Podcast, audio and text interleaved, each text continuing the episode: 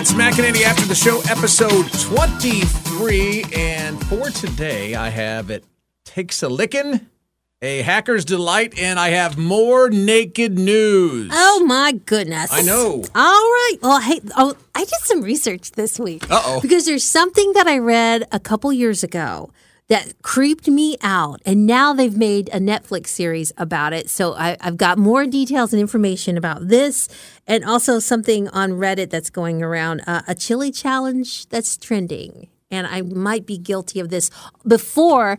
Before it was trending, I did it. you were on the cutting edge. Okay, uh, a TikTok uh, content creator named Emerson Collins recently on a flight when someone hacked the plane's intercom system.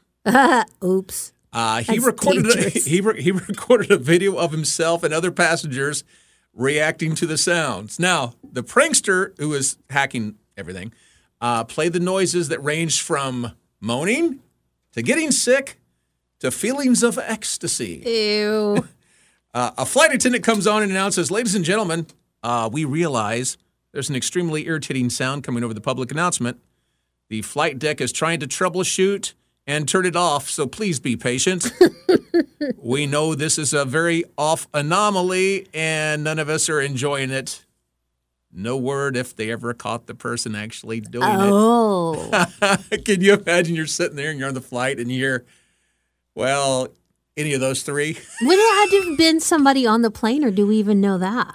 Uh, you would think they'd have to be on the plane to be able to get the frequency because once you get us above like 10,000 feet, That is so. It would have to be right there. It's and, funny, but it's not. yeah, but that, that'd be awesome. I mean, you know, so you're going, they're, they're walking Mm. You around. think it'd be to- awesome? I think it'd be funny because you, the flight attendants would have to be walking around and looking for somebody on their phone, you know, and they're looking for a 12 year old boy or someone like me. my gosh. That's, That's so me, though. I would love to do that. you know, come on. It was one thing when they were hacking into the pilot's phone. You know, it's another thing. I be- don't think it's funny. No. I, I do. I would Am I love. just lame? I would love to be on your flight when you're going overseas to be able to. I mean, nobody likes to fly anyway. We're all nervous about everything that's going on in the world, and I don't know. I think I that would freak me out. Oh, come on. It, it, you Sorry. know, I was Stick in the mud. Okay. All right. Oh, okay. So a couple of years ago, I was reading this article about some a couple that bought a house in New Jersey, their dream home. They moved it. Well, they didn't move in. That they were having it fixed up, and then they went. One of them, I one of them went to get the mail one day, and there was this creepy letter in their mailbox from someone that called themselves the Watcher. The Watcher. Yes. Uh, 657 Boulevard in Westfield, New Jersey.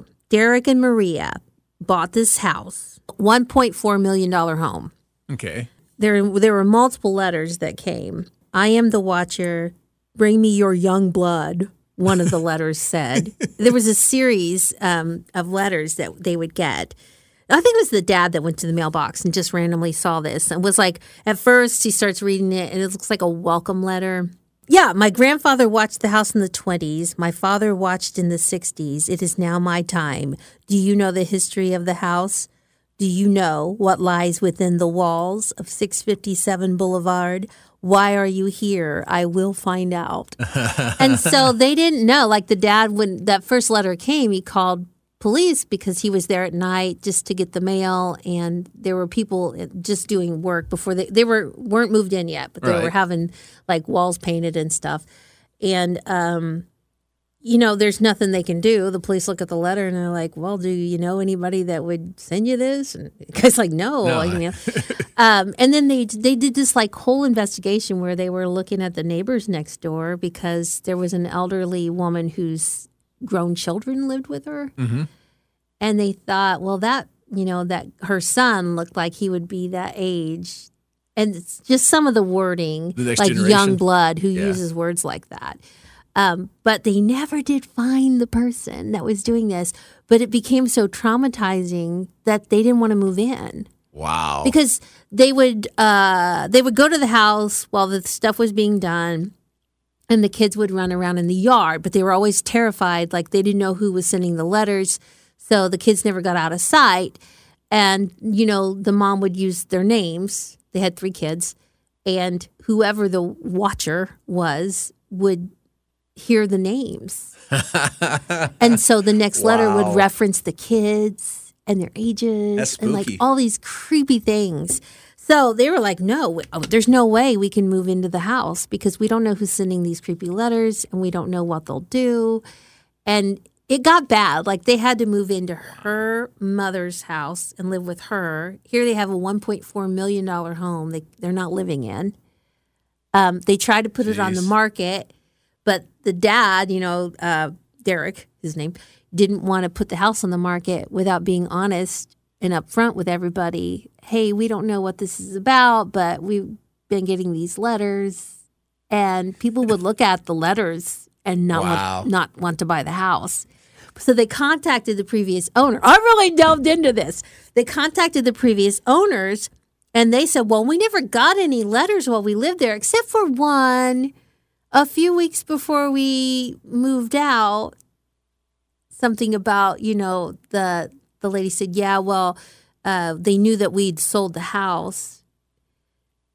But that's she said we didn't think anything of it. We just kind of threw it away. I don't know. It was a whole ordeal. And then as far as I know, they have they ended up just renting the house out to a renter who agreed to live there as long as he didn't get threatening letters. And sure enough, like a couple weeks after he moved in, he got a letter. But I- don't know if anything's happened since then, except for I do know this, and it might start back up again. It's uh, going to be a series on Netflix Of course it is. Yeah. Got to make a movie called out The of it. Watcher, and it comes out on Netflix this week, October 13th. Uh, Naomi Watts is in it. And um, yeah, it looks scary. And I think it looks like from the trailer that I watched for The Watcher on Netflix, they're actually living in the home. Okay. But the real story, the couple was just like getting it fixed up and ready to move into. But they never found out who the person was. That See, was that's perfect for Halloween. You no, it's so creepy though. Yeah. Oh man. The Watcher. Okay, you're not you're not an Apple person. You're an Android person, right? Right. Uh, Apple is advertising something new called the Apple Watch Ultra, and they say it's ultra du- durable. It's the Apple 14, iPhone 14. Now, people and a company called TechRax or TechRax, yeah, uh, they're testing out the claim. They're dro- they're dropping the phones and watches to see if they can withstand the impact. So they're doing their own. So some That'd be people a are fun job. yeah, some people are taking a hammer to their Apple Watches, Now that doesn't sound like a good idea anyway. the Apple Watch Ultra, to see how tough it is. And apparently, they're working. It's They're not wor- smashing. Nope. Uh, TechRax placed cameras in an iPhone 14 in a car before they crashed it into another vehicle. Hmm. They wanted to see if the $800 phone, that's how much the retails for, could survive it and if it would call for help after being in the accident. And sure enough, it did both. You what? Finally, because I think the outrageous price that we're all paying for these cell phones, it really annoys Yeah. me to spend nine hundred dollars on a phone, and then the first time you slip up and you know drop it on the floor or whatever, Yeah, wait. just even a slightest little spill on the floor, cracked, uh, cracked screen, you know, um, it's just nuts. Why couldn't they make them Make 'em more durable. All this, you know, make them durable from from day one. Now you got to and spend make them like, waterproof. You got to spend uh, almost a thousand dollars on a phone, and then you got to get a case and a screen protector. Oh, yeah. like, shouldn't they come with all that? Uh, anyway, yeah, shouldn't it be protected and make them durable to- from you know from day one? yeah. Why did it take so long? But apparently, uh, the new iPhone, I'm you know they're not paying me, but apparently the new one, they're they're people are hitting them with hammers, and they're Okay. and they're and they're making it through it. So there you go. Uh, I don't know. I've been I've been on Android since we started using cell phones. I just did. You know, my husband bought these uh, a long time ago. The first cell phones we ever bought. He bought one for him and one for me. They were a matching set, and they've been Android ever since. And so I don't know that I could switch to Apple because people who are used to one thing, when Right. they go to the other, they hate it. and I'm just the opposite, and I've always been an Apple user. So and when you try to use Android, you hate yeah, it, right? yeah. It's like all my stuff it. is already set up, and I don't know. I've talked to enough people when they've switched They hate it. You're just so set in your ways that you want to. yeah, and you you know know. where everything is. And Right. Everything transfers over really easily. So, but I do like those. I like the idea of the the Apple wristband things. Mm-hmm. That would be so nice. I don't know if Google has a version of that or not, but I don't. I don't know either. I don't although follow that tech stuff enough. Maybe maybe that's Google now. Did you hear my phone go off? No, I I don't know though. I'm terrible wear, about wearing things on my wrist. I don't like the feeling Yeah. of it. So, eh, maybe it's better I don't. Yeah, go figure. All right, hey, there's a chili challenge that's trending on Reddit right now. Women are pranking their husbands or partners by making chili and putting a bunch of salt into it, and then they ask, "Hey, honey, taste my chili," and then you know, see what they do. They film their reactions. And most of the guys are like, "Oh, that's really good," you know. oh, liars!